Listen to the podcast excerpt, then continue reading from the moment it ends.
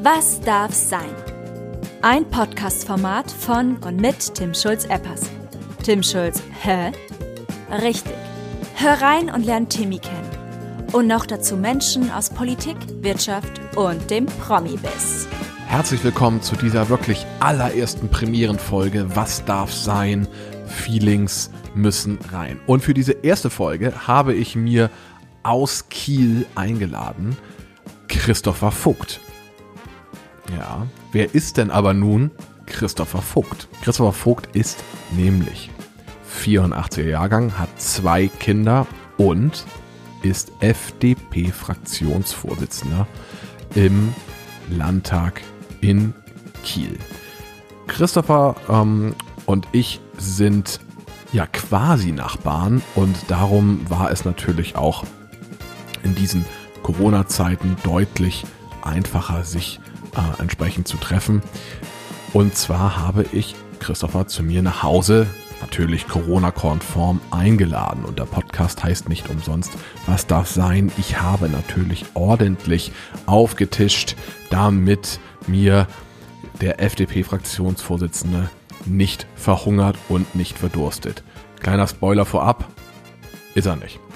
Ich spreche mit Christopher, da die US-Präsidentenwahl, Präsidentschaftswahl ähm, gerade vorbei war und der Sieger auch gerade feststand, natürlich über die US-Wahl, über Donald Trump. Und so viel sei gesagt, Christopher äußert sich sehr, sehr deutlich zu ähm, Donald Trump. Wir sprechen über den Elefanten im Raum, auch da natürlich ähm, die gefühlte Neverending Story Corona. Christopher erzählt mir, wer sein Lieblingskollege oder auch Lieblingskollegin im Landtag ist und wer vielleicht auch ein bisschen schwierig ist. Ähm, und auch da gibt es ein paar Anekdoten. Wir klären die Frage, ob die AfD eine demokratische Partei ist und vor allem, Stichwort AfD, geht es einem erheblichen Teil um ähm, die Landtagswahl in Thüringen im letzten Jahr. Wer nicht weiß, was in Thüringen passiert ist, ähm, erfährt es in diesem Podcast oder äh, bemüht einfach mal Ecosia oder eine andere Suchmaschine. Ähm, denn das war auch für mich zum Beispiel der Grund zu sagen, ciao FDP. Ich war nämlich noch bis vor kurzem Mitglied. Wir sprechen über ähm, den FDP-Parteivorsitzenden Christian Lindner und auch über die Auszeichnung zum Sexist Man Alive. Denn auch hier hat die FDP, und ich muss es wirklich betonen, leider keine politisch wertvollen Schlagzeilen gemacht. Mhm, denn Christian Lindner hat auf dem FDP-Bundesparteitag im September letzten Jahres leider etwas gesagt, was man ähm, nicht einfach so stehen lassen kann. Und Christopher äußert sich sehr deutlich ähm, dazu. Es geht aber auch um die Frage, unter welchem Bundeskanzler, welcher Bundeskanzlerin wäre Christopher eigentlich gerne Vizekanzler und möchte er und vor allem wann möchte er denn gerne in die Bundespolitik wechseln. 2021 ist für viele ein Superwahljahr und das hängt nicht nur damit zusammen, dass die Bundestagswahl ansteht, sondern auch diverse Landtage werden gewählt und ähm, da habe ich Christopher natürlich die Frage gestellt, ähm, was ist denn eigentlich die große Errungenschaft der FDP und wer ist jetzt genau die Zielgruppe der FDP und warum soll diese Zielgruppe oder warum soll man generell die FDP wählen? Denn das ist auch mir überhaupt nicht klar. Und ähm, da geht Christopher sehr intensiv drauf ein und ähm, ja, bin gespannt, ob die Antwort für, für euch ähm, ja, erhellend ist und ob ihr jetzt genau wisst, wofür die FDP steht und ob ihr die FDP vielleicht sogar ähm, wählen werdet. Es war ein toller erster Gast. Ähm, es war super entspannt. Wir kamen auch so ein bisschen vom Hundertste ins Tausendste. Ähm, ich hatte mich eigentlich vorbereitet, fast skriptartig und wir sind natürlich was heißt natürlich, es war, das war halt auch das Schöne, sind relativ häufig abgewichen vom, äh, von meinem Plan ähm, und haben nachher eben auch noch eine Frage gestellt an meinen nächsten Gast. Und zwar ist in der nächsten Folge, so viel sei auch schon mal gesagt, Elena Karriere bei mir im Podcast. Und Christopher stellt ihr eine Frage, die sie dann auch beantwortet. Also, schon mal jetzt vielen Dank fürs Zuhören. Das ist wirklich toll. Ähm, lasst uns Feedback da, schreibt uns ähm, eine Rezension bei Apple Podcasts, bewertet uns ähm, sehr gerne Lob, noch viel lieber Kritik. Und dann jetzt auf, auf und davon in der ersten Folge von Was darf sein? Feelings müssen rein mit Christopher Vogt. Ja, herzlich willkommen bei Was darf sein, ähm, dem neuen Podcast aus dem Hause Verbal You, unser äh, eigenes geschmiedetes Inhouse-Format. Äh, unser erster Gast sitzt jetzt gerade in meinem Wohnzimmer, in der Tat, denn wir wohnen gar nicht so weit auseinander. Wer bist du und äh, was machst du? Ja, äh, hallo erstmal und äh, herzlichen Dank für die Einladung. Mein Name ist Christopher Vogt. Ich bin äh, ähm, Mitglied des Landtages in Schleswig-Holstein schon seit einigen Jahren und äh, zurzeit Vorsitzender der FDP-Fraktion und ähm, ja, in der Jamaika-Koalition versuchen wir gerade die Corona-Pandemie in Schleswig-Holstein in den Griff zu bekommen. Und äh, das ist momentan meine Hauptbeschäftigung, wenn ich nicht bei dir auf dem Sofa sitze. Absolut, auch das immer sehr, sehr gerne. Ähm, warum wählt man heute die FDP, Christopher? Das ist eine gute Frage. äh, überhaupt äh, wird ja sozusagen das, das, äh, das Wahlverhalten zum Glück, muss ich eigentlich sagen, auch, äh, sag mal, volatiler. Die Leute entscheiden sich immer kurzfristiger und so weiter. Die Themen wechseln äh, doch häufiger. Ähm, für mich ist die FDP nach wie vor die einzig liberale Partei und als Liberaler gibt es natürlich äh, erstmal nichts anderes. Ähm, ich, die FDP hat sich ja die letzten Jahre auch erneuert, nachdem sie nicht ganz zu Unrecht 2013 aus dem Bundestag geflogen war, was ja für jemanden, der da schon viele Jahre dabei ist, doch ein ziemlicher Schock war, aber auch nicht ganz unerwartet kam. Und ähm, die FDP ist für mich die einzige Partei, die sich immer noch für das Individuum, für den einzelnen Menschen einsetzt und äh, nicht fragt, wo kommst du her, sondern wo willst du hin. Und ich glaube, das ja. Thema Bildung, dass wir das wieder nach vorne gestellt haben, ist genau richtig. Äh, Bürgerrechte, dass der Staat und groß ein Unternehmen nicht zu sehr auf den Senkel gehen und die Daten abfischen und dass jeder Einzelne halt aus seinem Leben das Beste machen soll und das entsprechend vom Staat befördert und nicht ausgebremst wird. Ja ähm, so das Thema Freiheit und Bürgerrechte, glaube ich, würden sicher auch deine Kollegen aus äh, anderen Parteien auf die, auf die Fahne schreiben.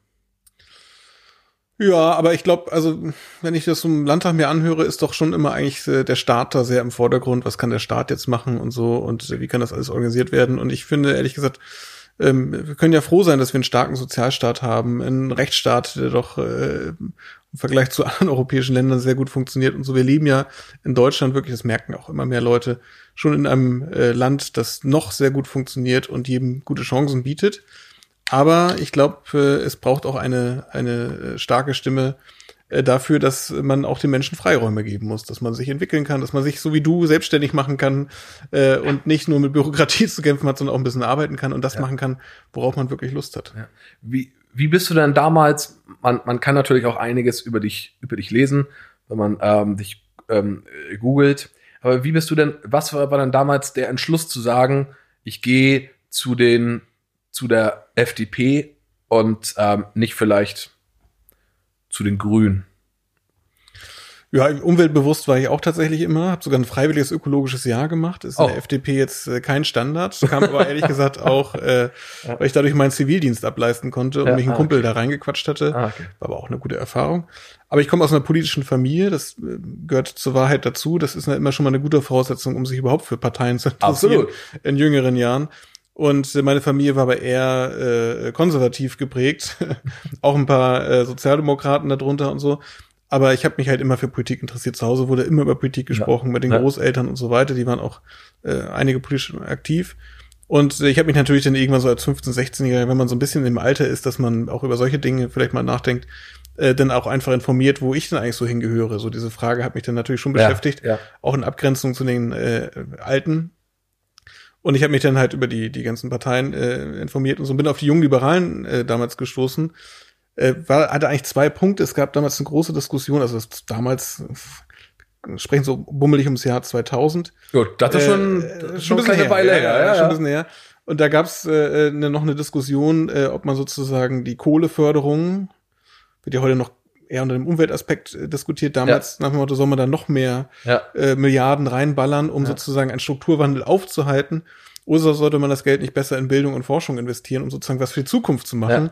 Da waren die Jungliberalen sehr aktiv in dieser Frage. Das äh, hat mich äh, eingesprochen. Und ich war in Ratzeburg hier bei uns ganz in der Nähe in der Kreisstadt im, im Gymnasium und saß in einem Pappklassentrakt wo die Disteln aus dem Fußboden wuchsen und die ganze Klasse mal wackelte, wenn so ein LKW vorbeifuhr, Eieiei. um nebenan die Aula für den Kreistag zu renovieren. Da habe ich gedacht, irgendwie die, der Kreistag ja. renoviert sich die Aula und wir sitzen hier wirklich in solchen, äh, also völlig runtergekommenen Pappklassen, die irgendwie ein Jahr stehen sollten, dann schon 30 Jahre standen. Und da habe ich gedacht, ja. irgendwas läuft in diesem Land falsch. Hm. Und das Thema Bildung hat mich dann halt auch dazu gebracht. Okay, und dann bist du bei den jungen Liberalen, bist du zeitgleich bei den Julis und der FDP eingetreten oder bist du zuerst bei der einen? Ich bin erst bei den jungen Liberalen eingetreten. Ich glaube, so 2001 war das denn irgendwann. Ja.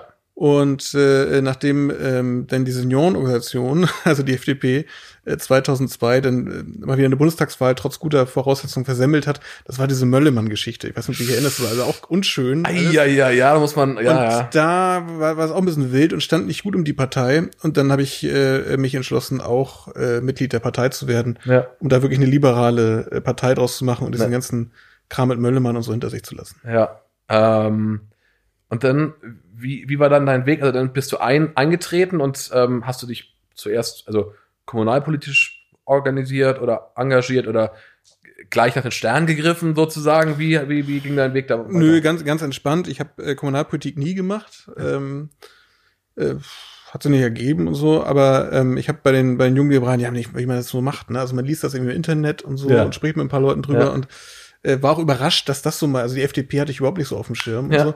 Hab dann gedacht, naja, ich äh, melde mich da einfach mal an. Also ich melde mich so im Internet. Und das war tatsächlich ganz interessant. Ich habe dann äh, da, da so, so, so ein Online-Formular ausgefüllt, ja. wie ich mich als Interessent oder Gab's so gemeldet. Gab's schon 2000? Ja, ah, okay. ja, da gab's schon Internet, ja, Oha, ja. Für ja, die Jüngeren, ja, ja. ja, das ist manchmal überraschend. Ja. Und hab dann da so ein, so ein, so ein Online-Formular abge, äh, abgeschickt, abgeschickt, irgendwie so, das war so, weiß ich, 21 Uhr am Abend irgendwie. Und dann klingelte äh, äh, quasi drei Sekunden später das Telefon.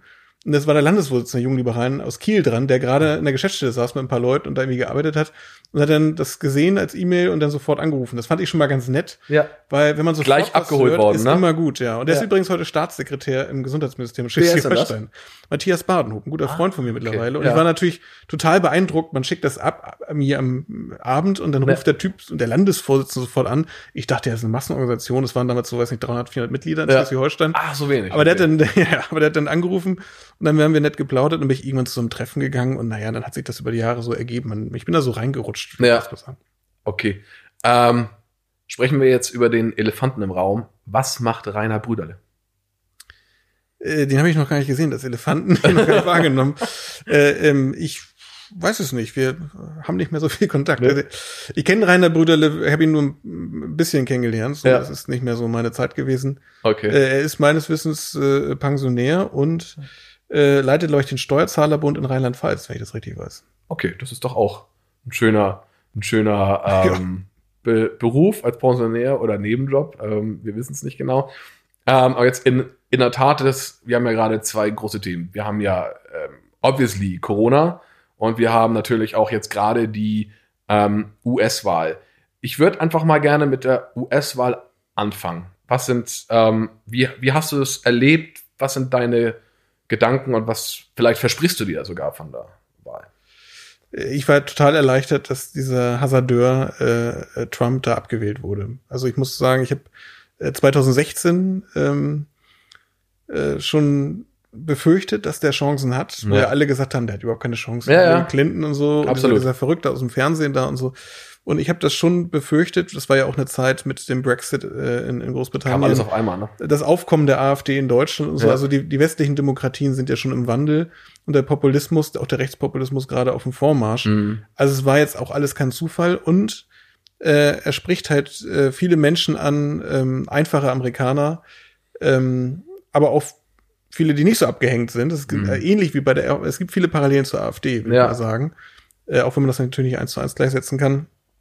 Ich war 2014 in den USA mit äh, von der Naumann Stiftung, der FDP in einer Stiftung ja. mal eingeladen. Wir hatten keine Bundestagsabgeordneten, haben da ein Büro, äh, der das leitet, kommt hier auch aus der Region, hatte mich dann mal angeschrieben, willst du nicht mal vorbeikommen, dir sozusagen die äh, äh, Midterm, äh, den Midterm-Wahlkampf mm. damals angucken, da war Trump schon so, kam er langsam auf.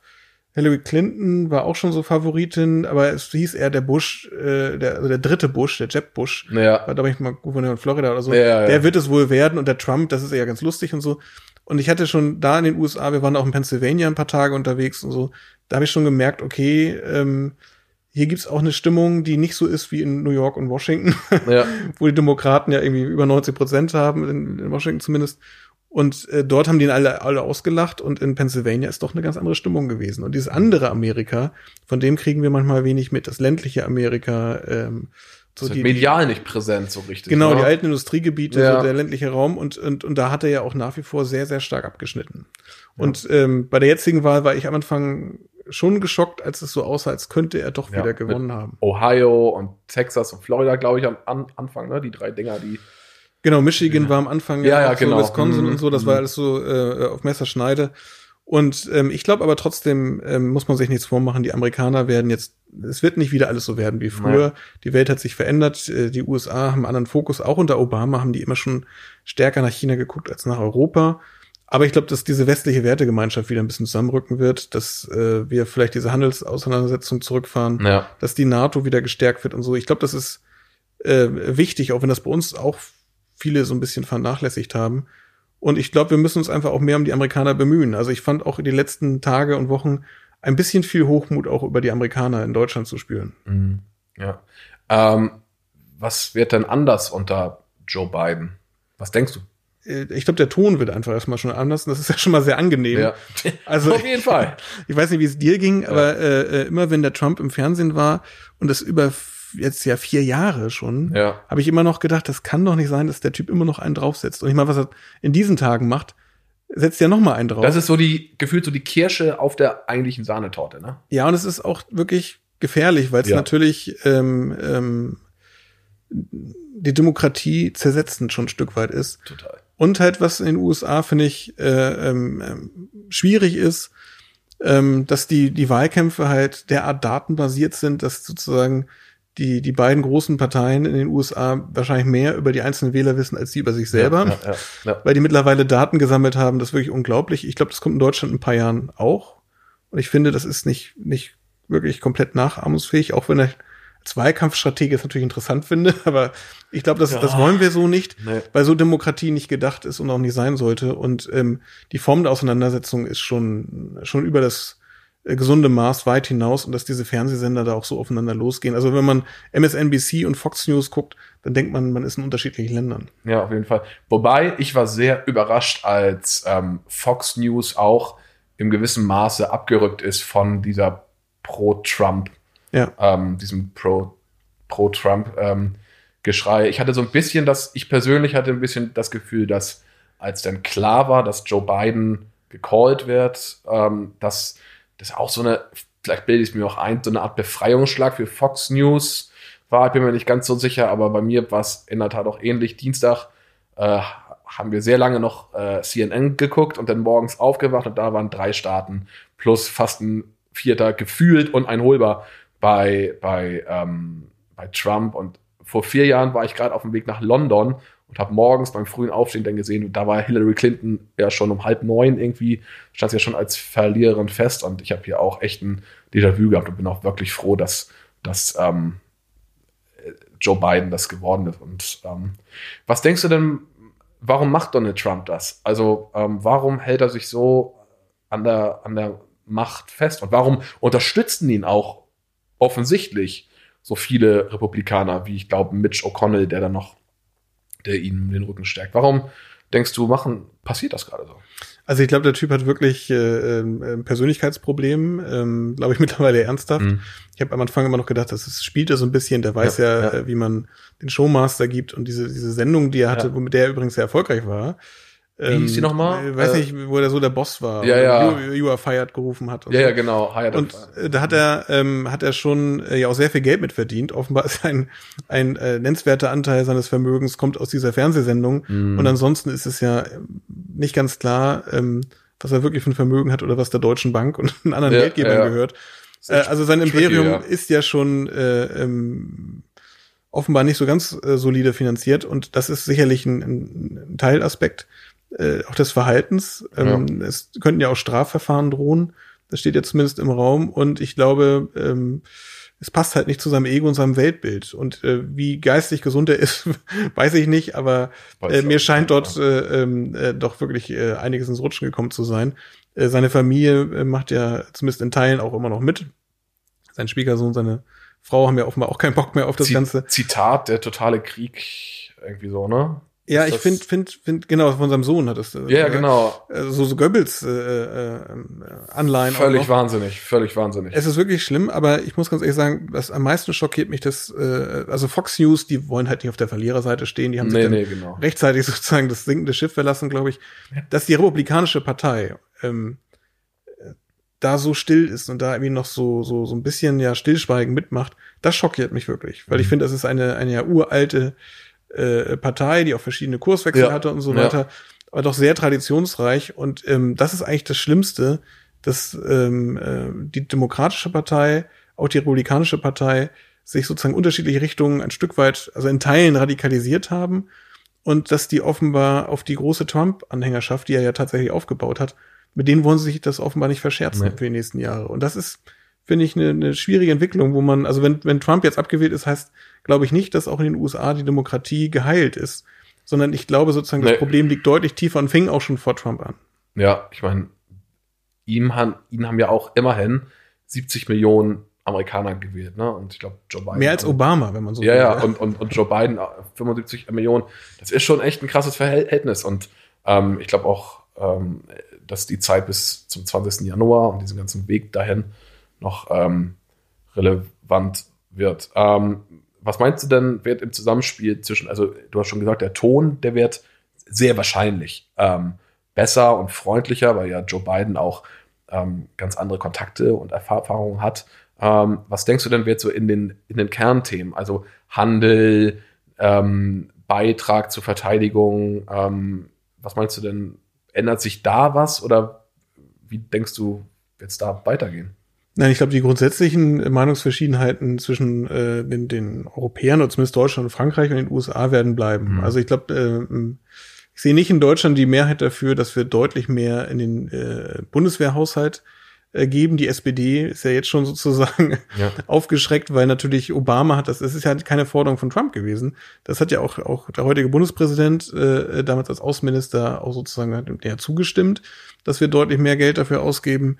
Ähm, das war unter, unter zu Obamas Zeiten, äh, also mhm. schon, schon viele Jahre her. Das hat Trump nicht erfunden, sondern er hat einfach in seiner ihm eigenen Art ja. äh, ähm, anders drauf gepocht. Obama hat das freundlicher gemacht und Biden wird das auch machen. Und der, der Druck sozusagen in der NATO, der Druck auf uns, mehr Verantwortung zu übernehmen äh, in der Welt, der wird bleiben. Und ich finde auch ehrlich gesagt, wir müssen auch ein Stück weit äh, als Deutschland ähm, erwachsener werden. Das ist eigentlich ein scheiß Wort, aber ja. Entschuldigung, aber das ist halt irgendwie, wir müssen einfach mehr Verantwortung übernehmen. Wir sind einfach das größte und stärkste Land in Europa und äh, die Osteuropäer erwarten das von uns und viele andere auch. Und ich glaube, da müssen wir einfach ein Stück weit uns ehrlich machen und mehr Verantwortung übernehmen. Und das Zweite ist bei der Handelspolitik, die Demokraten sind ja eigentlich diejenigen gewesen, die eher für Protektionismus sind. Also was Trump gemacht hat, war ja eigentlich völlig entgegen seiner eigenen Partei, auf die er ja eh nicht so richtig Rücksicht genommen hat eigentlich sind ja die Demokraten diejenigen, die für Protektionismus sind. Ja, ja. Und deswegen glaube ich auch, Joe Biden wird auch Druck bekommen, ähm, dass es dort entsprechende Zölle und so weiterhin gibt.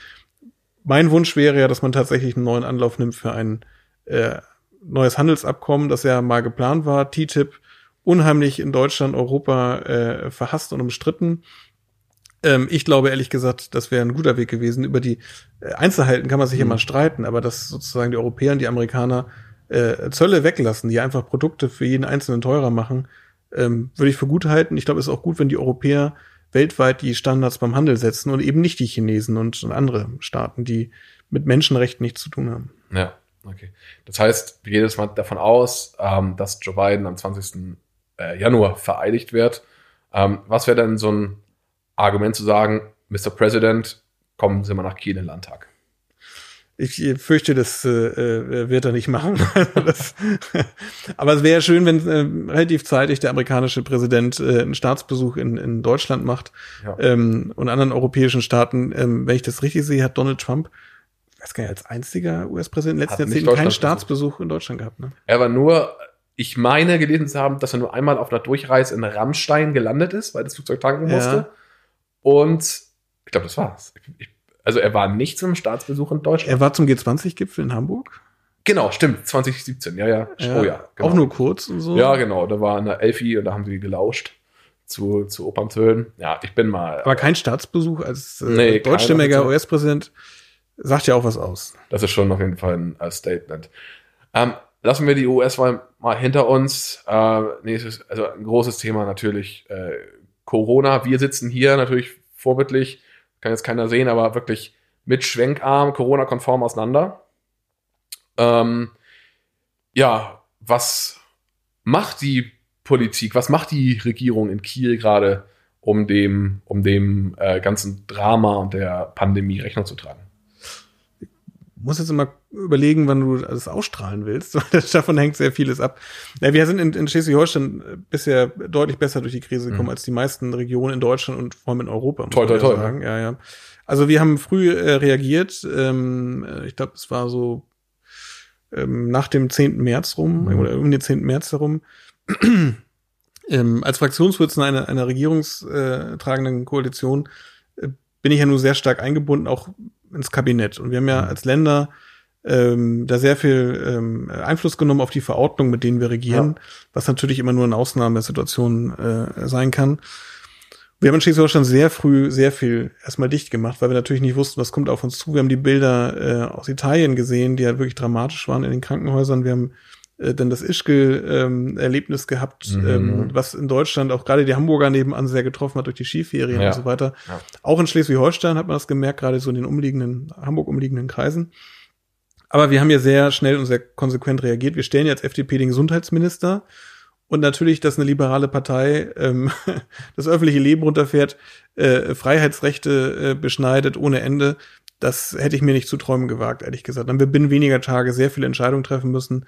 Und das waren schon dramatische Tage, um das mal so zu sagen. Also ich hätte mir das nicht vorstellen können. Aber wir haben gesagt, wir müssen jetzt konsequent reagieren. Ja. So, dann haben wir auch relativ früh in Schleswig-Holstein wieder Mitte Mai ähm, äh, geöffnet, die Hotels und so weiter. Da haben ja ganz viele Leute gesagt, ihr seid ja wahnsinnig, jetzt kommen die ganzen Touristen und jetzt ist es sozusagen das, was wir erreicht haben in den, in den ersten Wochen, macht jetzt alles kaputt. Mhm. Aber es hat auch über den Sommer wirklich hervorragend funktioniert in Schleswig-Holstein.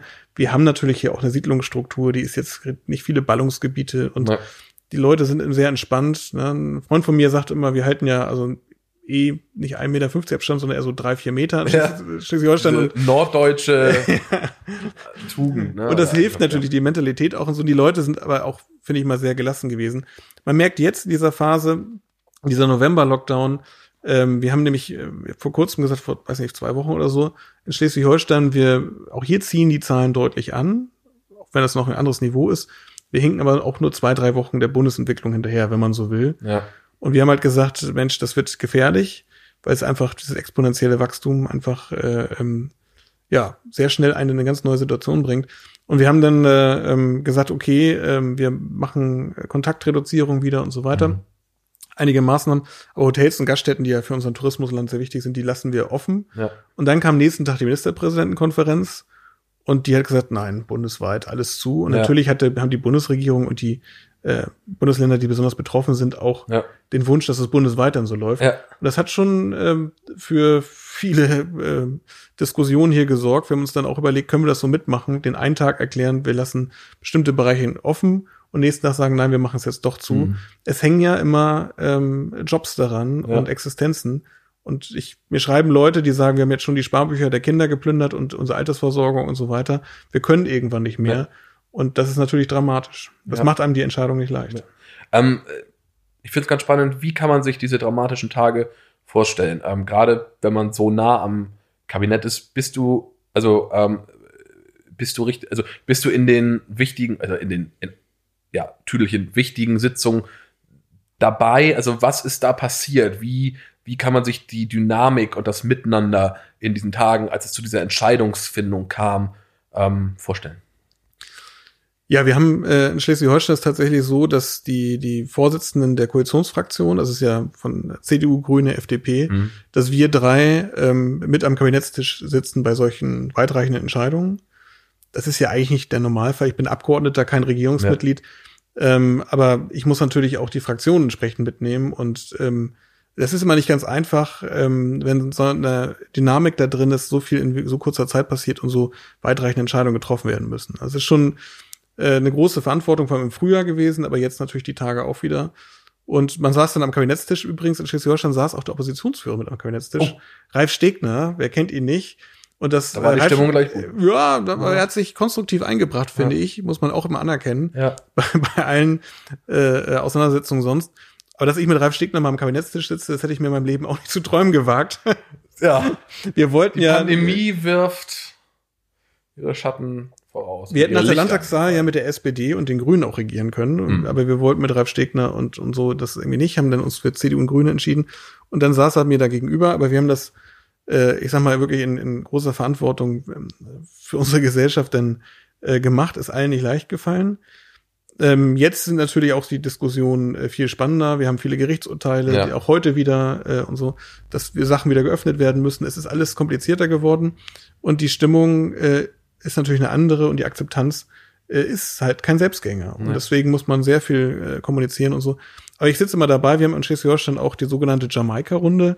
Das heißt, jeden Montag trifft sie, jeden Montag, jede Woche trifft sich die Koalition, die Spitzen der Koalition, im Wesentlichen denn ähm, äh, der Ministerpräsident, die Minister, die Vorsitzenden der Fraktion, die Parteivorsitzenden mhm. ähm, mit ein paar Leuten und besprechen sozusagen die Woche, was ist die letzten Tage gewesen, was kommt die nächsten Tage auf uns zu. Und insofern äh, ist man als Fraktionsvorsitzender immer äh, vorne mit dabei. Okay. Ja, es ist auch gerade, also in der Tat ist das ja für viele auch ähm, schwer, also auch schwer zu greifen. Ähm, was, wie entgegnest du denn diesen, ich sag mal, diesen sogenannten Querdenkern? Wenn ähm, bekommt ihr E-Mails oder Schreiben, ähm, wo diese sogenannten Querdenker euch, euch, ähm, ja, euch ähm, anfeinden oder, oder ja, also ist klar. Also man kriegt immer reichlich Fanpost. Ähm, ja, das ist, das gehört, das gehört dazu, ist auch, auch, äh, ist auch immer gut, dass viele Leute am Schreiben. Ja. Ähm, und natürlich äh, ist jetzt gerade in diesen Tagen ähm, äh, kommt jetzt wieder mehr äh, sozusagen von den Leuten, die sagen, es, ist, es gibt's gar nicht und es ist alles Quatsch, es ist eine Erkältungswelle und so. Mhm. Äh, das kommt äh, wieder mehr. Ich glaube auch tatsächlich, dass es einfach mehr Leute auch werden, die sagen, irgendwie so schlimm war das nicht. Und das ist ja diese Paradoxon, wenn ja, man genau. sich so darauf vorbereitet hat und die Leute ja. äh, sagen nach wie vor, ich kenne aber keinen, der es hat oder hatte ähm, oder kennt kaum einen und er lebt noch und so. Ja. Und ähm, dann, dann wird's das Argumentieren schwierig wenn man eigentlich den Leuten sagt, guck doch mal an unsere europäischen Nachbarländer, was da derzeit abgeht, äh, die meisten Leute verstehen das schon. Aber ja. ich finde auch ehrlich gesagt, auch in der Krise muss man über äh, alle einzelnen Maßnahmen auch diskutieren können. Mhm. Also was ich nicht abkann, ist dieses nach dem Motto alternativlos, da darf man nicht drüber sprechen. Alternativlos ist im Leben fast gar nichts. Mhm. Und ähm, deswegen finde ich, muss man halt drüber sprechen, ist es jetzt in Ordnung, dass wir die Restaurants schließen? Und da gibt es ja auch eine Entschädigung, aber die kommt dann, wenn es gut läuft, in ein paar Wochen. Und mhm. viele Leute haben einfach äh, kein Geld mehr und die sagen halt auch, auch die Bank hat, wenn sie keine Perspektive sieht, keine Möglichkeit, uns noch Geld zu geben. Ja, ja, ja. Also es gibt auch viel, viel Not, die diese Krise verursacht hat, die jetzt schon sichtbar wird und den Menschen muss man dann auch helfen und muss auch gute Argumente haben. Ja, auf jeden Fall. Ich finde es auch gerade echt, echt schwierig und ähm, so gefühlt fallen auch so im, auch im erweiterten Umfeld genau diesem Paradoxon die Leute, ich nenne es mal, zum Opfer, weil eben gerade weil die Schutzmaßnahmen so effizient sind, gibt es wenig Ansteckungen. Die Menschen denken, es gibt keine Ansteckung und stellen das somit sehr, also ist natürlich jetzt sehr pauschal, es gibt nicht die Menschen, aber es gibt schon vermehrt Leute, die das eben auch in Frage stellen. Und ähm, ich glaube, da ist immer so ein Science first, also die Wissenschaft kann das ja zu Genüge ähm, belegen, dass ähm, da das ist, äh, das gibt, was habt ihr denn als, als FDP oder was macht ihr denn als FDP ähm, als Initiativen für die, für die, ähm, ich, ja, hast du ja gesagt, die Restaurants oder die Unternehmen, ihr habt euch ja auch auf die Fahne geschrieben, ne, der ähm, freie Marktwirtschaft äh, pro Unternehmen, sage ich jetzt mal, was habt ihr jetzt speziell in Schleswig-Holstein denn ähm, für die Unternehmen in, ja, angeschoben dafür? Ganz wichtig, wir sind ja für die soziale Marktwirtschaft. Also Sorry.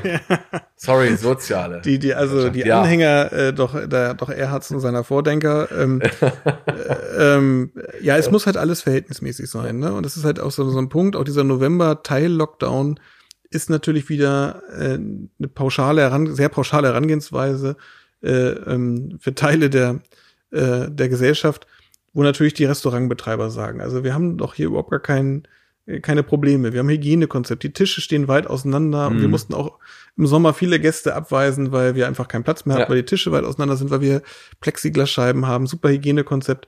Die Hotels, ja, das hat wirklich, auch ich war jetzt die letzten Monate dann auch mal äh, an der Küste oder so mit meiner Frau, mit meiner Familie und die machen das wirklich vorbildlich.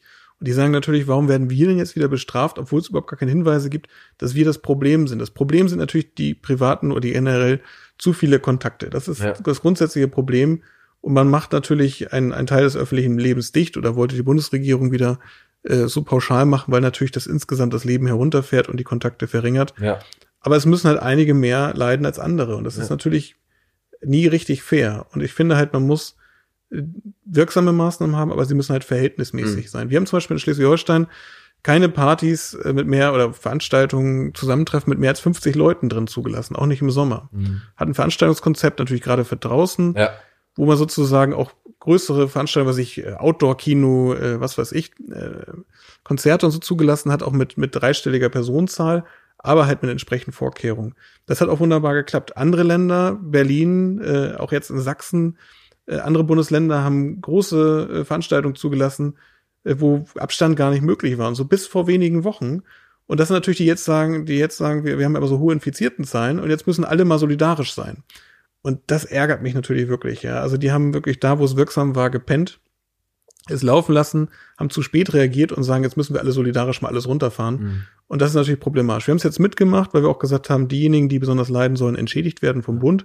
Da hoffe ich, dass das Geld auch tatsächlich fließt und das ja, sinnvoll und fair verteilt wird. Da gibt es noch erhebliche Zweifel zum jetzigen Zeitpunkt. Aber wie gesagt, wir äh, setzen uns halt für diejenigen ein, die halt gute Konzepte haben, die äh, und ich muss ganz ehrlich sagen, wie kreativ viele Leute waren. Ich war in Diskotheken, ja, die es natürlich besonders schwer haben, die gar nicht wissen, da ist da sieht wieder dunkel aus, ne? So. Ja. ja. aber auch die haben dann so Lounge-Konzepte gemacht und so, dass mhm. sie überhaupt, äh, dass überhaupt wissen, was stattfindet. Die Leute sind kreativ und äh, wirklich mutig und lassen sich dann äh, oft auch nicht entmutigen und obwohl sie gar nicht wissen, wann geht's denn für uns weiter. Und ähm, äh, diesen Leuten muss man helfen. Und die wollen ja nicht Empfänger von Subventionen und von staatlichen Leistungen, sondern sie wollen ihr eigenes Geld wieder verdienen. Aber es sind auch wirklich viele Leute, die sagen, ich verstehe, dass alles es sein muss, aber das, was möglich ist und verantwortbar ist, das soll eben auch passieren. Und ja. die braucht, glaube ich, auch einen Ansprechpartner, der da konstruktiv mit umgeht. Und das ist unsere Rolle in Schleswig-Holstein. Ja. Ähm, das Corona-Thema ist definitiv, äh, Corona ist schlimm. Schlimm war, was für eine Überleitung, ähm, auch die Thüringen-Wahl für viele ähm, ja, FDP-Mitglieder. Ähm, äh, ich habe es ja vorher schon, ich war ja selber Mitglied in der FDP. Thüringen war für mich ein Grund zu sagen, ähm, obwohl es ja außerhalb von Schleswig-Holstein war, zu sagen, okay, ich kann das einfach nicht mittragen, das geht gar nicht. Ähm, wie, wie war für dich die Thüringen-Wahl? Äh, das war ein einschneidendes Erlebnis. Ich war ähm, im Skiurlaub mit einem Kumpel oh, ja. äh, in Österreich und habe ehrlich gesagt das gar nicht so sehr äh, verfolgt, weil ich mal gedacht habe, ein paar Tage nach einem sehr anstrengenden Jahr und so, das war ja Anfang Februar. Ja, genau. Fünfter, ja, genau. zweiter, ja, das werde ich ja, nicht vergessen. Äh, waren wir äh, im Skiurlaub und ich habe das ehrlich gesagt nicht im Detail verfolgt, äh, weil für mich klar war, der Ramelow als linker Ministerpräsident wird da irgendwie schon wieder eine Mehrheit finden und so.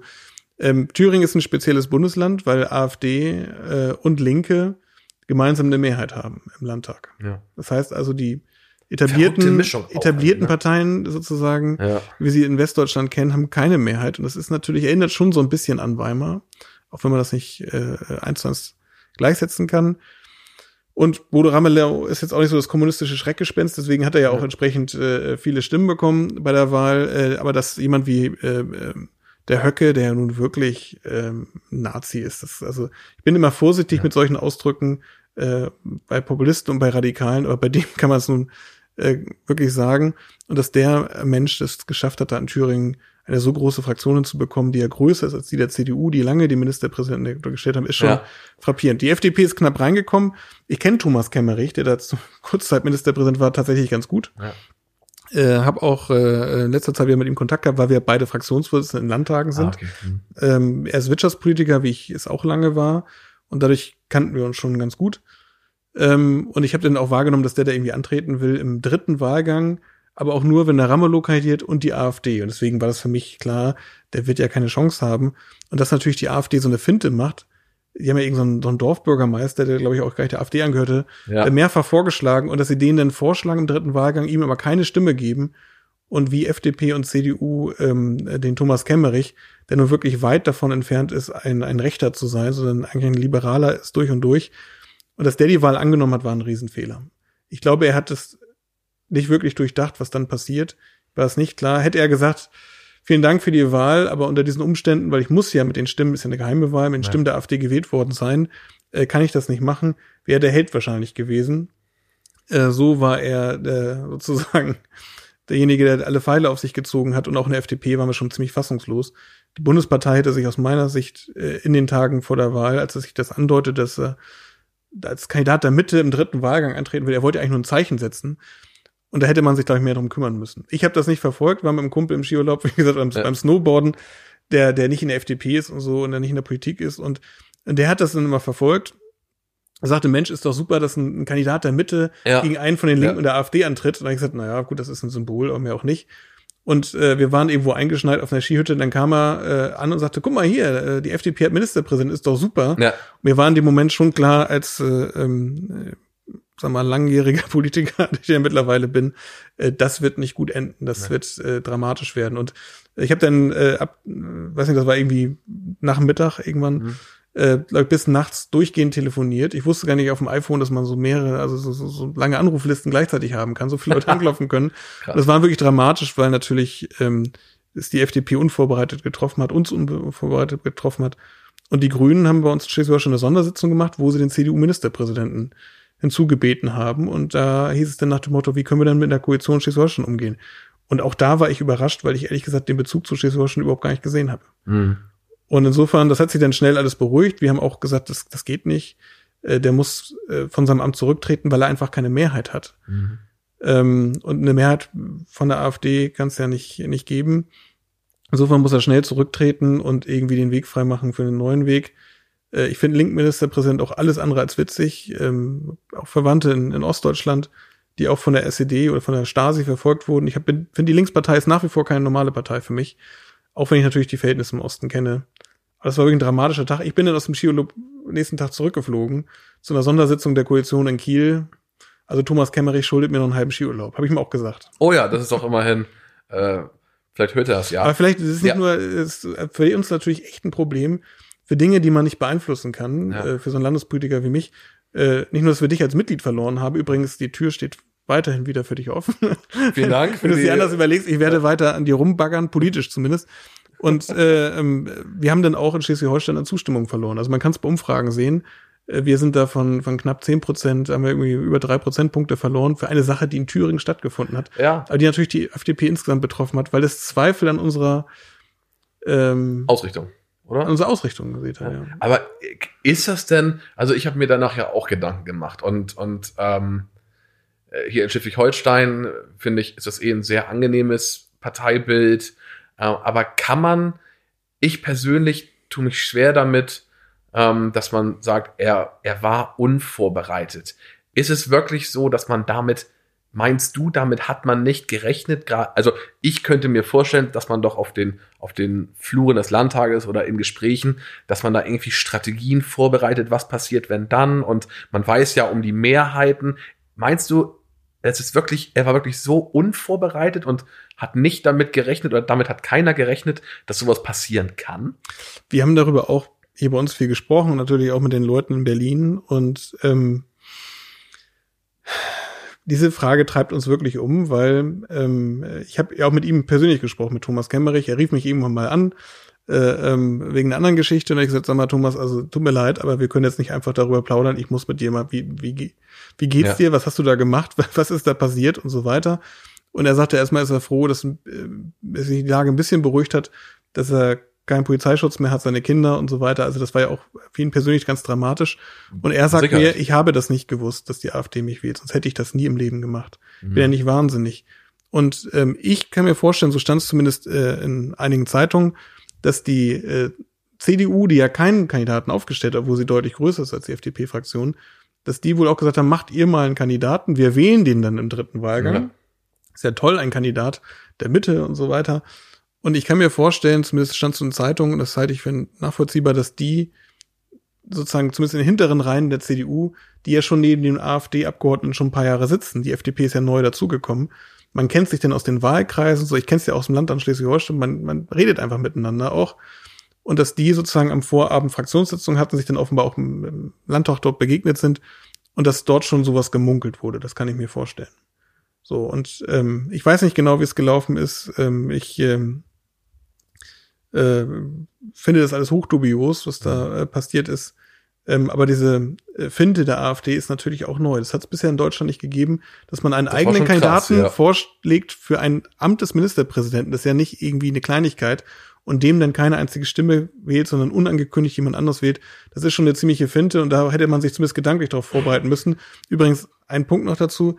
Der Kumpel von mir, der mit mir im Urlaub war, mit Politik nichts zu tun hat, hat gesagt, wenn ich die AfD wäre am Tag vorher, es ist dann klar, weil er wird da wohl kandidieren im dritten äh, Wahlgang. Wenn ich die AfD wäre, würde ich doch euren Mann wählen. Da ist doch richtig was los. Da ich gesagt, ja, dann wird natürlich die Hütte brennen. Ja. Aber das werden die ja nie im Leben machen. Tja. Dass ich mir das nicht vorstellen konnte, aber jemand, der mit Politik nichts zu tun hat, das hat mich schon nachdenklich ja. gemacht. Okay. Ähm, wo wir auch gerade bei der AfD sind. Ist die AfD eine demokratische Partei?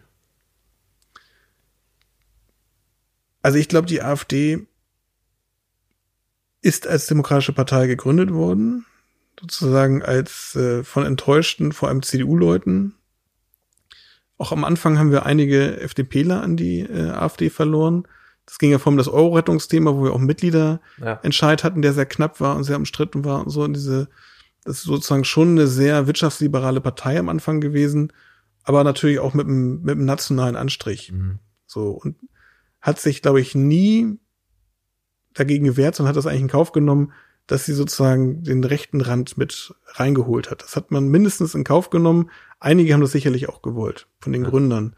Und die Partei ist seit, wann ist denn das gewesen? 2012 oder so? Ja. Äh, permanent nach rechts gerutscht. Und auch in Schleswig-Holstein hat sich ja die, die wirklich kleine, zum Glück fünfköpfige AfD-Fraktion äh, zerlegt. Also einmal Frau Sein-Wittgenstein, die ja fast mal Bundesvorsitzende geworden wäre, ist ganz klar im rechtsextremistischen Lager zu verorten.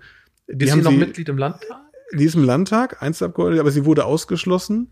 Okay. Aber nachdem sie aus der Fraktion ausgeschlossen wurde, wenn ich mich richtig erinnere, wurde sie ja so nochmal zur Landesvorsitzenden gewählt. Das muss man ja auch erstmal schaffen, wenn man wegen rechtsextremistischer Umtriebe aus einer AfD-Fraktion geschlossen Wahnsinn. wird, wird man noch zur Parteivorsitzenden ja, gewählt ja. und fast zur Bundesvorsitzenden äh, äh, einige Zeit davor. Und jetzt ist jemand ausgetreten, der ähm, damit nichts mehr zu tun haben wollte, dem jetzt auch doch die jetzige AfD-Fraktion einfach zu rechts war. Wir hatten da mal schon spekuliert. Jetzt sind sie nur noch drei Leute gewesen, können damit keine Fraktion mehr sein, ja. haben jetzt so einen Zusammenschluss gebildet, heißt das, um noch einige Rechte, äh, äh, Parlamentsrechte zu haben. Aber es ist, ähm, ist kein Verlust. Die AfD hat nie wirklich auch im Landtag in Schleswig-Holstein sind sie, glaube ich, deutlich gemäßigter als in den meisten anderen Bundesländern. Aber sie haben dir wirklich was beigetragen. Sie sind nicht fleißig, äh, sie sind nicht besonders äh, schlau bei der Oppositionsarbeit. Äh, es geht am Anfang waren sie sehr ruhig und dann hat man gemerkt, sie kriegen offenbar auch eine Ansage aus Berlin und sollen mal richtig rechts auf die Tonne hauen. Ähm, und wir haben uns aber auch in Schleswig-Holstein auch übrigens mit SPD und SSW, die hier die Opposition bilden, ja. auch nicht ständig provozieren lassen. Ja. Es ist natürlich bei fünf Leuten einfacher, als wenn man in Thüringen irgendwie, was ich, 30 von den Sitzen ja, hat. Auf jeden Fall, glaube ich auch. Ja. ja. Ähm, was denkst du, macht denn die AfD so verhältnismäßig erfolgreich, dass sie so eine mediale Präsenz haben, dass sie so viele Anhängerinnen und Anhänger auch ähm, für sich begeistern können. Wo denkst du, holt denn die AfD die Wählerinnen und Wähler ab? Also es sind verschiedene gesellschaftliche Gruppen aus meiner Sicht. Diese, diese Story, auch wie, wie wir am Anfang schon sagten bei Trump, ist sozusagen sind die nur die gesellschaftlich Abgehängten. Mhm. Das ist nicht so. Es ist ein Teil der Wahrheit, aber es ist bei weitem nicht die ganze Wahrheit. Es gibt auch viele Leute, die sehr wohlhabend sind, die die AfD unterstützen.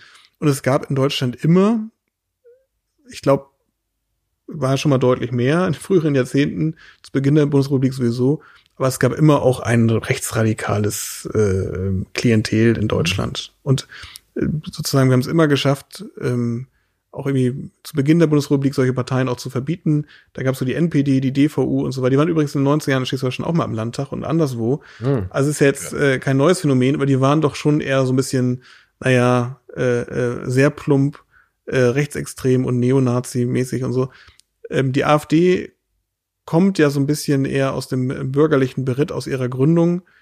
Und das hat ihren Anstrich gegeben und auch Leute zugetrieben, die ein bisschen intelligenter waren und das geschickter gemacht haben.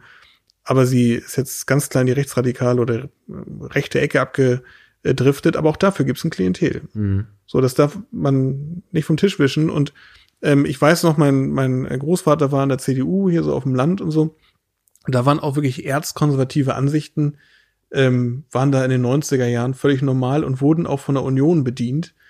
Und dadurch, dass die Union in die Mitte gerückt hat, ist natürlich auch das Potenzial am rechten Rand größer geworden. Das ist einfach so. Ja.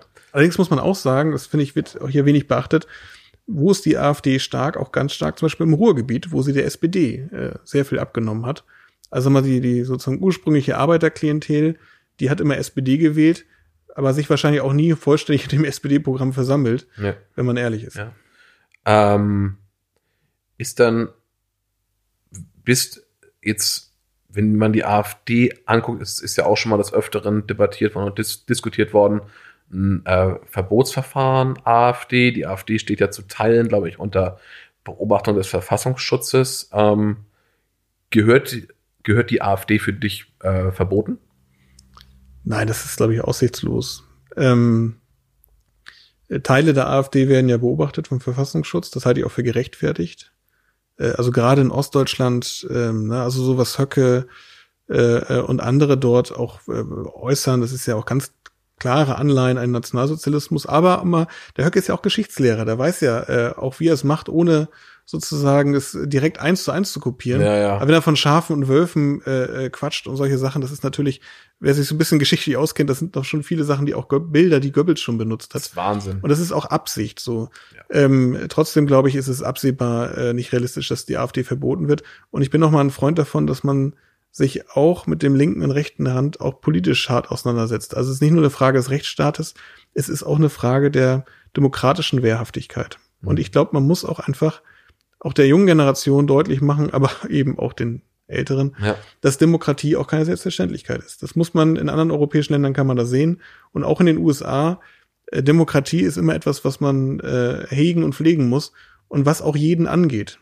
Ja, ja ich finde auf jeden Fall die AfD und ähm, die Sachen, die so rundherum passieren, finde ich unerträglich.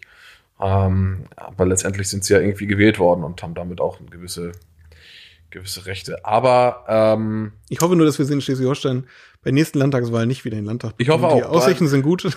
Beim letzten Mal war es doch ganz knapp, oder? 5,9 hatten die, glaube ich. Ja. Und in Hamburg war es auch ganz, ganz eng, ne? Von 4,9 auf 5,1 oder irgend sowas. Ja, die sind auch relativ knapp in Hamburg. Ja. Also sie haben, sie haben in, in Schleswig-Holstein, Hamburg und Niedersachsen sind sie am schwächsten. Man merkt es ja auch, sie haben auch wenig Strukturen hier. Ne? Ich glaube, also ja. ich glaube, weiß nicht, wenn überhaupt 1000 Mitglieder in Schleswig-Holstein, ja. das ist nicht besonders viel. Ne. Gut, und die FDP ist ja dafür eine Bürgerschaft in Hamburg. Ganz knapp nicht, mit einem Mandat nur. Ja, also, genau. Ja. Eine Desaster. Das war natürlich auch äh, der Thüringen-Wahlkampf. Und das ist natürlich für die. Stimmt, das war die, auch in diesem Jahr. Ja, ja, genau. Das war kurz nach der Thüringen-Wahl. Das war schon, das war schon schmerzhaft. Natürlich für uns Schleswig-Holsteiner ist, äh, ist immer wichtig. Die Hamburger FDP war ja lange nicht in der Bürgerschaft. Und dass sie dann jetzt mehrfach äh, den Einzug geschafft haben, war wichtig. Ja. Mit Katja Suding und anderen und haben auch eine gute Arbeit gemacht und wurden so ein bisschen äh, für Thüringen bestraft, ja.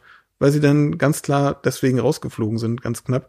Und es fand besonders bitter, dass wir haben eine ganze Reihe an Kandidaten gehabt mit Migrationshintergrund, äh, deren Plakate mit Hakenkreuzen und sowas beschmiert wurden nach dem Motto ihr Nazis, was natürlich völlig abstrus war und es war für die oft auch jungen Kandidaten mit Migrationshintergrund wirklich äh, absurd und eine Katastrophe. Ja, das ist äh, schon, das ist aber halt so die Strahlkraft einer einer Marke. Die FDP ist eben in der, in, nach außen ist es eben die FDP. Das ist ähm, nicht schön, dass das passiert. Und Thüringen hat da, glaube ich, ganz, ganz viel ähm, auch äh, zerstört. Ähm, der Bundesvorsitzende der FDP ist vom ist von der Emma zum Sexist Man 2020 gewählt worden. Ähm, ich, ich zitiere mal, ähm, ich denke daran, dass Linda äh, ich denke daran, Linda, dass wir in den vergangenen 15 Monaten etwa 300 Mal den Tag zusammen begonnen haben. Leichte Unruhe im Saal, vereinzelte Lacher. Ich spreche über unser tägliches morgendliches Telefonat zur politischen Lage. Punkt, Punkt, Punkt, Punkt. Nicht das, was ihr denkt. Ha, ha, ha, ha. Ähm, was ist, was denn da passiert eigentlich? warum hat denn der Christian Lindner sowas äh, gemacht? Äh, weiß ich nicht. Ähm, wir saßen etwas weiter hinten im Saal und äh, ich habe mich mit äh, ähm, Parteifreund nur angeguckt nach dem Motto, was sollte das jetzt? Ähm, äh, trotzdem, ich kenne Christian Lindner relativ gut und, und lange und äh, ihn jetzt äh, zum äh, Sexisten zu machen. Ähm, die Emma gemacht, ne? Also, die Emma gemacht, genau. Keine Person, sondern ja, die Emma. Ich, wahrscheinlich auch das äh, ist, sowas ist ja, passiert ja nie äh, zufällig. Das ist auch immer so ein bisschen schon vorgezogener Bundestagswahlkampf von, von jemanden wie Frau Schwarze, die wahrscheinlich eine schwarz-grüne Bundesregierung sich wünscht, ich weiß es nicht. Mhm. Äh, aber solche Motive spielen da sicherlich auch rein. Ich fand's, fand den Spruch nicht gut und hätte sowas nicht gebracht. Ja. Ähm, passt, glaube ich, auch nicht in die Zeit. Allerdings das andere fand ich auch irgendwie mhm. nicht richtig. Warum, warum ist denn Linda Teuteberg nicht mehr da, wo sie war? Also was, warum ist sie, ist sie freiwillig gegangen? Ist sie gegangen worden? Oder ähm, offizielles Statement war, glaube ich, ohne es jetzt genau zu wissen, dass man ähm, für den Bundestagswahlkampf jemanden wie Volker Wissing braucht, um, um also im übertragenen Sinne erfolgreich zu sein. Ähm, warum ist Linda Teuteberg, konnte sie, konnte sie das nicht leisten? Was meinst du? Ich glaube, sie hat die Erwartungen äh, nicht erfüllt. Ich fand's, äh, ich kenne Linda schon sehr lange. Äh, wir haben mit, mit anderen zusammen so eine junge Gruppe gebildet. So eine junge Gruppe ist ja immer so eine Bundestagsfraktion. Ja. Als wir 2013 ja. aus dem Bundestag geflogen waren, gab es keine Bundestagsfraktion, dementsprechend auch keine junge Gruppe. Und dann haben wir sozusagen äh, die, die Landtagsabgeordneten in, aus den verschiedenen Ländern, die es ja äh, nach wie vor gab, da haben wir so eine junge Gruppe gegründet. Sie war damals noch Landtagsabgeordnete in Brandenburg. Mhm. Und da haben wir dann mit ihr äh, und vielen anderen zusammen da ähm, uns zusammengetan, um so ein bisschen die junge Mandatsträgerstimme ja. in der FDP zu sein. Und da habe ich auch damals gesagt, Linda, äh, im Landtag hat sie, glaube ich, nicht wieder kandidiert und die sind da auch später eh krachend rausgeflogen ähm, nach dem nach Bundestags aus. Ich habe gesagt, du solltest ähm, weitermachen in der Partei für den Bundestag kandidieren. Sie war eine super oder ist eine super Innenpolitikerin im Bundestag, sehr anerkannt, dann auch ja irgendwann Generalsekretärin geworden, was mich wirklich sehr gefreut hat. Ähm, und natürlich hat eine Rolle gespielt, dass sie eine junge Frau aus dem Osten ist. Und ähm, äh, ich finde, sie hat es auch äh, gut gemacht. Allerdings gab es auch eine Unzufriedenheit. Das gehört zur Wahrheit dazu. Und deswegen, es hat offenbar mit Christian Lindner auch die Zusammenarbeit nicht gut gepasst. Äh, und deswegen äh, hat er eine Neuausstellung da vorgenommen äh, an verschiedenen Stellen im, im, im Vorstand und Präsidium der Partei. Das gehört zur Demokratie dazu.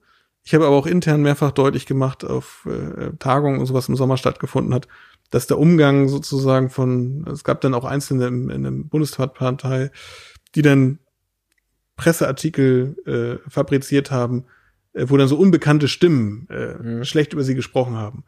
Ich finde, das sollten wir nicht mehr machen. Das hatten wir so in der Zeit vor dem Bundestags aus und ähm, äh, das gehört sich nicht und das macht man nicht über Parteifreunde anonym herzuziehen, dass denn da so Artikel erscheinen, äh, ähm, dass es da Unzufriedenheit gibt und irgendwelche Zitate, ohne dass man sein, seinen Namen und Gesicht dafür hergibt, finde ich schäbig, ja. was Einzelne da gemacht haben. Und äh, insofern, ich freue mich, dass sie wieder als Spitzkandidatin in Brandenburg zur Bundestagswahl antritt äh, und uns erhalten bleibt. Aber sie hat nicht so performt, wie sie es einige vorgestellt haben, aber sie ist auch immer jemand gewesen, für eher für die leiseren und nachdenklicheren Töne. Und das war vorher klar. Mhm. Ähm, offenbar hat man sich jetzt vom Bundestagswahlkampf entschieden, wo auch die äh, Umfragewerte ausbaufähig sind, dass man jemanden braucht, der pontierter äh, formuliert. Das macht Volker Wissing auch gut. Aber sozusagen, ich hätte mir da einen, sag mal, eleganteren Übergang gewünscht. Ja. Ähm, was, was bringt denn Volker Wissing mit? Also man kennt ihn und man hat den Namen schon mal gehört. Und was warum denkst du oder ähm, was, welche Fähigkeiten hat Volker Wissing, um die FDP, ich glaube jetzt aktuelle Umfragen bei 7% oder so, ja. ähm, um die FDP in sichere Fahrwasser zu bringen? Was, was kann er? Ja, Volker Wissing hat Regierungserfahrung. Das ist schon mal sehr wertvoll, weil ähm, als die Jamaika-Gespräche leider, muss ich sagen, gescheitert waren im Bund. Wir waren ja kurz vorher in Schleswig-Holstein da erfolgreicher, war auch nicht so einfach, aber hat auch mal richtig geknallt während der Koalitionsverhandlungen, aber hat, hat ja geklappt und trägt ja bis heute. Dass es im Bund nicht geklappt hat, habe ich sehr bedauert. Äh, und wir wollen unbedingt regieren und gestalten. Die FDP ist keine Partei, die dauerhaft in Opposition äh, rumnörgeln will, sondern wir sind immer eine Gestaltungskraft gewesen, die das Land regieren will und nach vorne bringen will. Und das ist der Anspruch für die Bundestagswahl. Und er hat Regierungserfahrung in Rheinland-Pfalz. Er ist ja auch stellvertretender Ministerpräsident, Wirtschaftsminister dort und bringt auch Wirtschaftskompetenz mit, die, glaube ich, der FDP gut, gut zu Gesicht steht. Wir sind immer noch eine, eine, eine wirtschaftsaffine Partei, äh, für den Mittelstand, für selbstständige Freiberufler und so sehr attraktiv. Nur wir haben aus meiner Sicht zu wenige, die das auch personell sozusagen mhm. abbilden. Und da ist er jemand, der, der glaubwürdig ist als erfolgreicher Wirtschaftsminister, kommt ja aus einer Ampelkoalition, also mit SPD und Grünen, ist jetzt auch nicht uninteressant. Also steht auch dafür für eine eigenständige FDP, die sich nicht über andere Parteien definiert, sondern eigenständig ist. Eine Ampelkoalition im Bund halte ich jetzt nicht für besonders wahrscheinlich. Ähm, nee, wird, nee, wird schwierig. Ja. Das ist aber auch nicht das Ziel, ähm, ähm, also sozusagen mit seiner Wahl verbunden gewesen, sondern äh, Volker Wissing äh, ist, finde ich, kann sehr pointiert formulieren, äh, kann sich gut mit anderen anlegen, aber auch mit einer gewissen Eleganz und äh, insofern, die ersten Wochen ist er, glaube ich, ganz gut gestartet als Generalsekretär und ähm, ist, glaube ich, eine gute Auswahl gewesen. Ja. Ähm, würdest du sagen, wenn es jetzt im nächsten Jahr Bundestagswahl, ähm, beim letzten Mal hieß es ja, wir regieren nicht, weil wir lieber gar nicht regieren als schlecht regieren. Du hast gerade gesagt, die ähm, FDP ist eine, ist, äh, ist eine Partei, die nicht auch für die Opposition ähm, gemacht ist. Ähm, wenn es nochmal, wenn es nochmal die Möglichkeit geben sollte für eine Regierungsbeteiligung bei der nächsten Bundestagswahl, was würdest du dann Christian Lindner raten? Ich glaube, die wahrscheinlichste Variante ist eine Jamaika-Regierung. Äh, Und ähm, in Schleswig-Holstein haben wir damit viele gute Erfahrungen gemacht, ähm, ist aber auch mal nicht ganz einfach. Äh, die Grünen haben auch sozusagen beim Thema Klimaschutz äh, wollen sie deutlich, deutlich mehr als noch vor wenigen Jahren. Ähm, alle wollen da mehr, aber es muss natürlich auch alles irgendwie funktionieren. Das wird sicherlich ein großer Streitpunkt sein. Und nach dieser krassen Wirtschaftskrise, Corona bedingt, ähm, müssen wir auch einfach mehr dafür tun, um wirtschaftlich auf, wieder auf die Beine zu kommen und auch diesen riesen Schuldenberg wieder abzutragen, den wir hier äh, angehäuft haben in kürzester Zeit. Also insofern, ich glaube, die Auseinandersetzungen werden heftig werden im nächsten Jahr. Es, es gibt mehrere Landtagswahlen vor der Bundestagswahl noch. Ich glaube, diese Bundestagswahl mhm. wird wirklich historisch, weil es auch noch, glaube ich, noch nicht so oft oder noch gar nicht vorgekommen ist, dass äh, der amtierende Kanzler oder die amtierende Kanzlerin nicht wieder angetreten ist. Also was mit der Union wird, das ist ja noch völlig offen, wer die in die Bundestagswahl führen wird. Wen hättest du gerne? Also Friedrich Merz erinnert mich wirklich mal an meine Jugend. Ja. Aber nicht im besten Sinne. Nee, nee. ähm, ich finde das, äh, ich habe das immer gehört aus der Union, dass der wieder irgendwie auftaucht. Ich konnte es mir nie so richtig vorstellen. Konnte sich, glaube ich, keiner. Für mich so immer noch ein bisschen ungewohnt, dass der wieder da ist. Ja. Und ich finde, er wirkt auch so ein bisschen wie früher teilweise. Ja, genau, so der alte weiße Mann so ein Stück weit. Ja, also, aber ja. er hat eine große Anhängerschaft. Nicht nur ähm, Junge Union hat ihn ja interessanterweise. 51 Prozent. 51 Prozent. Wert drauf, das ist nur 51 Prozent. Ähm, meine Kollegen aus Nordrhein-Westfalen, wo wir mit der Union regieren, äh, klappt auch gut in Nordrhein-Westfalen, ähm, halten sehr viel von Armin Laschet.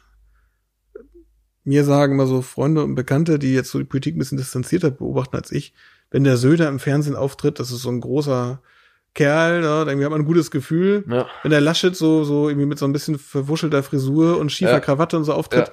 so, dann hat man irgendwie nicht so das Gefühl, der kann jetzt sich mit Putin anlegen. Das ist nicht so staatsmännisch gefühlt. Nee, oder? und Norbert Röttgen, den habe ich mal kennengelernt, als er noch Umweltminister war, da hat ja Merkel ihn rausgeschmissen.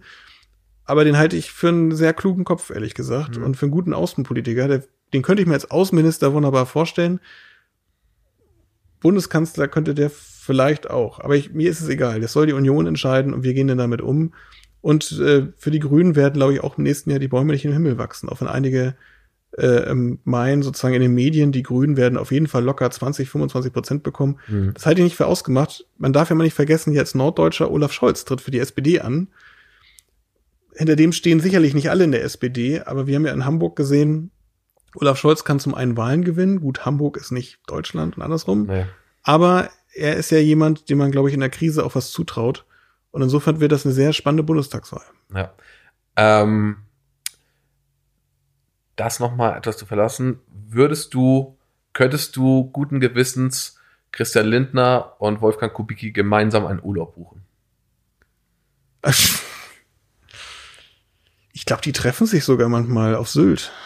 Ah, okay. Wo sie, glaube ich, beide gerne hinfahren. Okay. Weil, also, weil man liest ja schon, also, ne, da ist Tagesschau, ZDF oder in diversen Medienartikeln, dass, also, dass gemunkelt wird, dass beide sich nicht so grün sind. Ähm, oder ist, ist da alles, ich sag mal, Friede, Freude, Eierkuchen? Naja, die beiden waren ja die prominenten Gesichter während der APO-Zeit, als wir nicht im Bundestag waren. Und ähm, haben es geschafft, kein böses Wort übereinander zu verlieren, sondern sich wirklich sozusagen auch die unterschiedlichen äh, Gruppen, die sie einfach ansprechen als Persönlichkeiten. Mhm.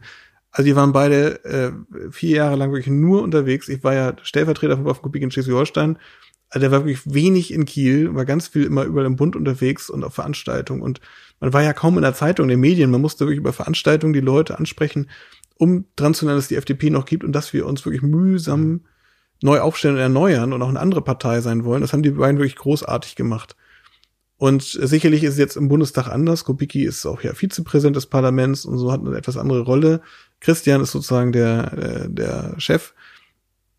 Aber die beiden verstehen sich meines Wissens immer noch sehr gut. Also, dass die beiden sich nicht grün sind. Okay. Nee, dann, dann. Äh, Wüsste ich nicht. Und ich kenne ja beide ganz gut. Also, ja, ja. Sie ja. würden es mir sagen. Ja, okay. Das ist schon mal äh, gut zu wissen. Ähm, unter welchem Bundeskanzler wärst du denn gerne Vizekanzler? Oh, ich möchte nicht Vizekanzler sein. Nein. Nee. Eher Bundeskanzler? genau, genau. Wenn dann Bundeskanzler. Ja, Nein, ich, äh, äh, ich muss ganz ehrlich sagen, ich finde, wir sind die letzten Jahre, ähm, obwohl ich doch einiges und vielleicht sogar zunehmend anders sehe als sie. Ich finde, wir sind mit Angela Merkel äh, gut gefahren. Und ich kann mich gut dran erinnern, das waren ja so meine politischen Anfangsjahre 2005, als sie Kanzlerin wurde.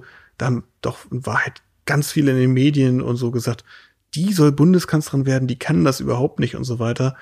Und äh, ähm, jetzt hat sie ja nächstes Jahr Helmut Kohl mit 16 Jahren eingeholt. Das hätte, glaube ich, damals niemand für möglich gehalten. Deswegen finde ich immer, äh, auch wenn jetzt alle sagen, der und der, der kann das alles nicht, die Leute reifen dann manchmal doch noch auch im Amt. Und bisher sind wir in Deutschland mit unseren Kanzlern meistens gut gefahren. Und ähm, äh, ist doch schön, dass wir mehrere zur Auswahl haben, dass die Leute das entscheiden und nicht ich. Ja, okay. Ähm, Als Vizekanzler muss ich ganz ehrlich sagen, ich finde, mein Job ist schon anspruchsvoll.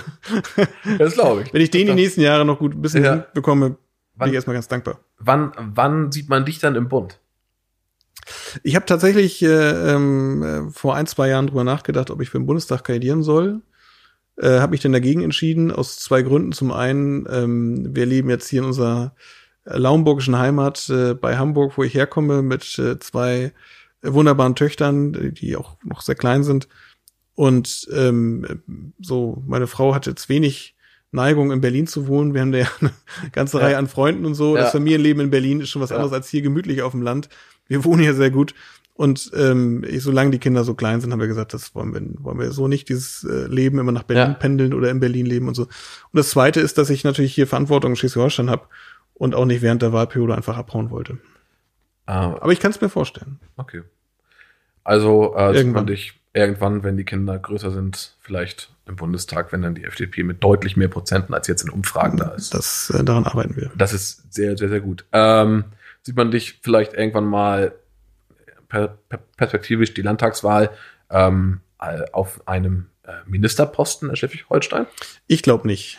Ähm, es wurde lustigerweise darüber spekuliert, 2017, als wir die Landtagswahl sozusagen äh, ja gewonnen haben, also ja. 11,5 Prozent, war unser zweitbestes Ergebnis äh, wieder mal und ähm, äh, klar war, dass es eine FDP-Regierungsbeteiligung gibt, für die ich mich sehr eingesetzt habe. War aber immer klar, dass ich Wolfgang Kubicki, der ja nach Berlin strebte, beerben will als Fraktionsvorsitzender, der ist ja mit kurzer Unterbrechung 25 Jahre war, also ja, ja. eine Ära geprägt hat. Und ähm, äh, da wurde auch spekuliert, wird er jetzt Wirtschaftsminister, weil wir das Wirtschaftsministeramt unbedingt haben wollten ja. und nicht mal der Wirtschaftspolitiker war.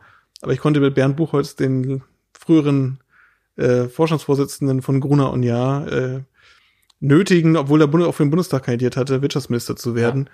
Und der macht das super und Heiner Garg als Gesundheitsminister genauso. Also es gibt keinen Anlass für Wechsel und Ministeramt. Viele in der Politik finden das ja sozusagen ganz toll. Ich muss sagen, Fraktionsvorsitzender ist viel schöner, man kann viel freier agieren. Ja. Und ich bin eher Parlamentarier als Regierungsmensch. Ah, okay. Na gut, aber äh, also Stand heute ist es für dich selber ausgeschlossen ist auch wirklich nichts, was ich anstrebe. Okay. Ich, wenn ich das gewollt hätte, ich 2017 gesagt, jetzt habe ich hier meinen Anteil am Erfolg, jetzt will ja. ich es aber werden, aber ich, da war ich, weiß nicht, 33 Jahre alt oder so. Nee, ja. wie alt war ich da? Gott.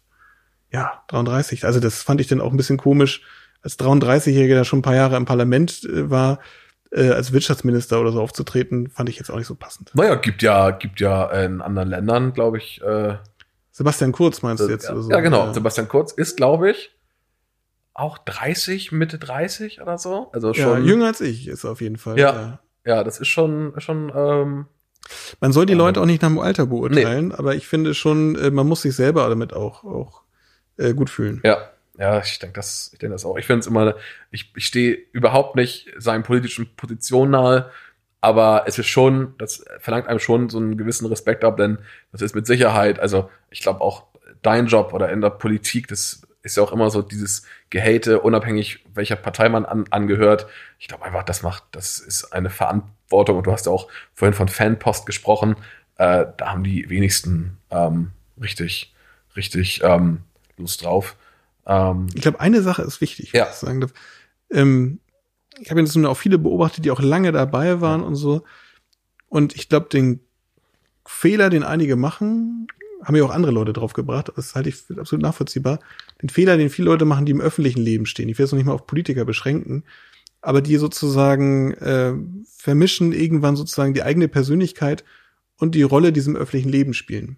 Und wenn das eine dann nicht mehr ist, also weil du irgendwie ein Amt abgibst oder so, irgendwie die Karriere irgendwie nicht mehr so ist, dann fallen ja ganz viele in ein tiefes Loch. Und Ja. ich glaube, man muss, äh, ich versuche es zumindest, immer dran zu arbeiten, dass ich mich nicht sozusagen über das äh, nur definiere, was ich tue, sondern dass es ein, ein Aspekt ist, ein Teil meines Lebens jetzt.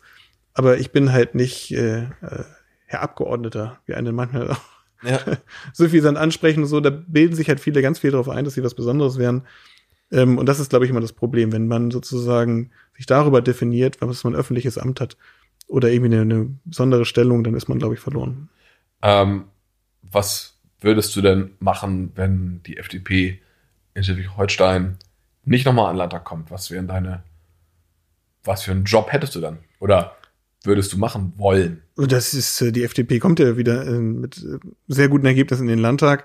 Zwei Stück. Ähm, äh, sozusagen, ich äh, muss mal gucken, ja, zweistellig glaube ich schon. Das haben wir die letzten, oder das letzte Mal auch wieder geschafft. Ähm, ich glaube, ich werde noch mal kandidieren, bin Mhm. Fraktionsvorsitzender so. Wir wollen auf die Regierungsbeteiligung äh, gern verteidigen. Wird alles hochspannend werden. Aber ich bin Wirtschaftsingenieur, ähm, habe ehrlich gesagt nicht lange in dem Beruf gearbeitet, aber also habe was einigermaßen ordentliches gelernt und Ja. äh, werde mich dann beruflich irgendwie anders orientieren. Ähm, ich mache mir da jetzt nicht die großen Sorgen, aber ich denke schon immer sehr darüber nach, wann ist der richtige Zeitpunkt, mal aufzuhören. Ich wollte zwei Wahlperioden machen. Die erste war nun sehr verkürzt durch so ein Gerichtsurteil. Ich weiß nicht, ob du dich erinnerst. ja. War ein bisschen wild. Und ähm, dann war die FDP so abgestürzt, war nicht klar, kommen wir dann überhaupt wieder irgendwie wieder auf die Beine und so. Also waren ja schon alles sehr spannende, bewegende Ja.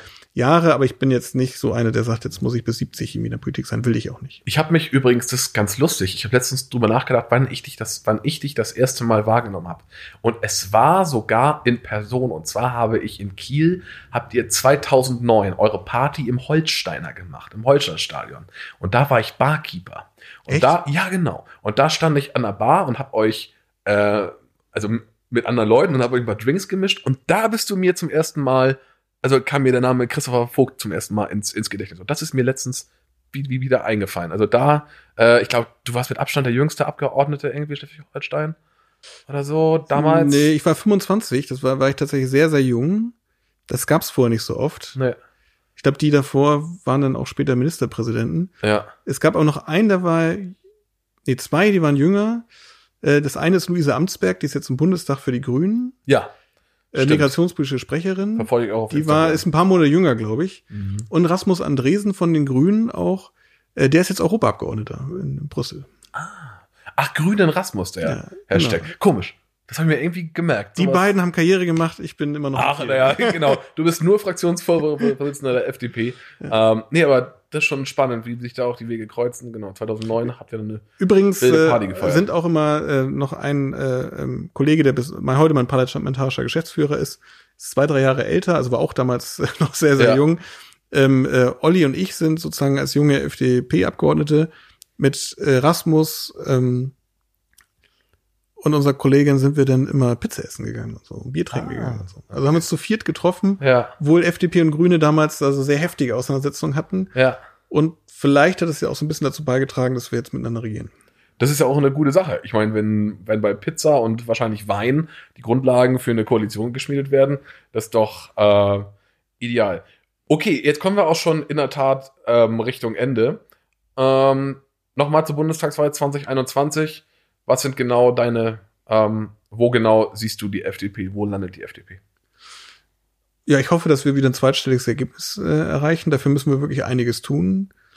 Ähm, ich glaube, gerade so das Thema Sicherung des Wohlstandes, äh, ähm, auch die Bürgerrechte wieder nach dieser Corona-Pandemie, ähm, also all diese Themen, glaube ich, Digitalisierung, wir haben jetzt alle gesehen, dass mhm. dieses Hinterherhinken wirklich ja, ja. Äh, nicht nur schade ist, sondern wirklich gefährlich für die für unsere Zukunftsfähigkeit. Also da müssen wir äh, unsere Themen, auch dass es Bildungsreform geben muss, ja, auch das haben wir jetzt die letzten Monate nun mehr als ja. äh, äh, dringlich, glaube ich, erachtet alle. Ähm, da müssen wir jetzt unsere Themen nach vorne stellen und äh, die reinschließen und äh, überzeugendes Angebot machen. Mhm. Und ich glaube, man gewinnt eine Wahl nicht über Rumnörgelei an der Regierung, sondern über alternative Konzepte, dass die Leute sagen, jo, das ist das, was, womit ich mich identifizieren kann. Ja. Und ich glaube, dass wir ganz gute Chancen haben, auch wenn es die letzten Monate echt schwierig war nach dieser ganzen, nach diesem Thüringen-Desaster. Und ich glaube, es wird eine sehr offene, sehr spannende Wahl, weil wie gesagt, die Union äh, ähm, ist unsicher, wie, wie die, die Chance, wer da antritt, wer die Chancen sind. Ja. Ich glaube, dieser Kanzlerin-Bonus wird einfach bei der Union weg sein.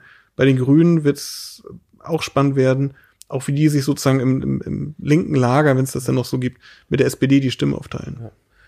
Ähm, bleibt Christian Lindner Bundesvorsitzender, wenn es nicht für den Bundestag reicht? Nein. Aber also für den Bundestag steht für mich außer Frage, dass für den Bundestag äh, reichen wird.